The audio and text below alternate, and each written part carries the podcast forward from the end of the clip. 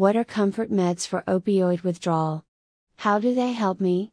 Quitting opioids can be twice as challenging as quitting other drugs. When you quit a drug such as a methamphetamine, the psychological withdrawal is not at all easy to overcome. You face depression, anxiety, boredom, irritability, and, to top it all off, severe drug cravings. Yet, this is all in your mind. Physically, you feel just fine. You can go to the gym, you can go to work. Keeping busy and active will even help you to get past the feelings associated with stimulant withdrawal. When it comes to opioids, it is a whole different story. Not only is there a psychological withdrawal that by itself would make quitting tough, but there is also the physical withdrawal. Opioid withdrawal is terrible. While opioid withdrawal is not physically dangerous in most cases, it is so unpleasant, that few people can get through it without help. Those of us who have not gone through it have no right to judge those who have. Opioid withdrawal is like the flu, but 100 times worse. There are muscle aches and cramps, chills, nausea, vomiting, diarrhea. Even the symptoms that sound mild have a quality to the person withdrawing that makes them intolerable. Feeling the cold chill to the bone that can reoccur for weeks after quitting opioids can cause the recovering drug user to believe that they will never feel normal again. MAT has the highest chance of success. The best chance for successfully overcoming opioid addiction is with medication assisted treatment or MAT. These days, MAT for opioid addiction means Suboxone or Zubsolv, though there are other alternatives. However, not everyone is going to be willing to start an MAT program. And, MAT may not be the best solution for everyone. NA versus MAT. For example, if you are heavily involved in Narcotics Anonymous, you may feel very strongly against MAT. NA has an official position at the highest levels against medications used to treat addiction. Long-time NA members who have a short slip and relapse on opioids are not going to take Suboxone in many cases. We must inform our patients of evidence based therapies.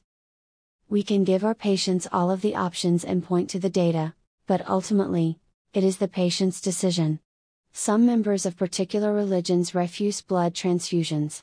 When they require surgery, do their surgeons make them get transfusions against their will when blood counts go too low? No, they do not. The best that a doctor can do is educate their patients on the best and safest treatment and then let the patient make their own decision. What options are available if you refuse Suboxone, Zubsolv, Methadone, or Naltrexone for MAT? If you are a dedicated member of NA and you have a sponsor, a support network, and you work the steps of NA, you may choose to forego MAT. The NA program and its members will provide valuable peer support to help you get through the process of getting back on track. You can also work with a psychologist who has experience in treating addiction. And, when it comes to physical sickness, your doctor can help you with that. Comfort medications can help you to get through withdrawal. What are comfort medications? Very simply, comfort meds are prescription drugs that help you get through opioids withdrawal. Typically, they are non controlled drugs that have no abuse potential or addictive properties. But what about not being against medications used to treat addiction? In this case, the meds are not treating addiction, only the physical symptoms of withdrawal. There is no conflict with the program itself, though some individual members are even more strict in their beliefs about the use of medication. NA hardliners may have issues with even comfort medications. Incredibly, some members of the program may even have a hardline opinion on your use of medications to ease withdrawal. I have also heard of non members having issues with meds such as Benadryl or Advil. When it comes to opinions, everybody has one. Just because someone doesn't agree with something does not make them right. NA has an excellent pamphlet on the subject, which is very clear on the issue. It is called In Times of Illness. Your medical treatment is between you and your doctor. It is an outside issue when it comes to your recovery program and NA. What are some of these comfort medications? One of the most commonly used medications for opioid withdrawal symptoms is clonidine. Clonidine, or Catapres, is an old blood pressure medication that works on the central nervous system, reducing sympathetic tone. Clonidine dampens the fight or flight response and, as a result, diminishes the symptoms of opioid withdrawal. While it does not eliminate the symptoms, it makes them manageable and tolerable. Clonidine does have some side effects of its own. These side effects include dry mouth, fatigue, sleepiness, and low blood pressure. There is a very similar medication that has come out more recently named Lucemyra or lofexidine.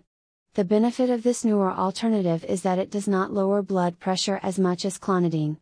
The downside of Lucemyra is that it is expensive and not always covered by insurance. What are other comfort meds there for opioid withdrawal syndrome? Another alternative medication is gabapentin or Neurontin. For many years, gabapentin was considered very safe with few side effects. More recently, some experts are concerned about some risks associated with it. Mainly, some people believe that there is abuse potential associated with gabapentin, especially when combined with other drugs. They think that it potentiates, or makes stronger, the other drug. In some states, it is even a controlled drug.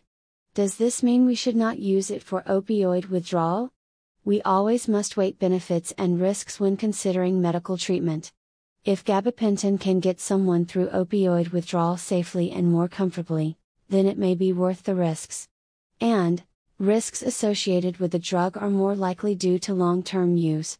The comfort medications discussed here are for short term use, to get the opioid user through the worst of their withdrawal.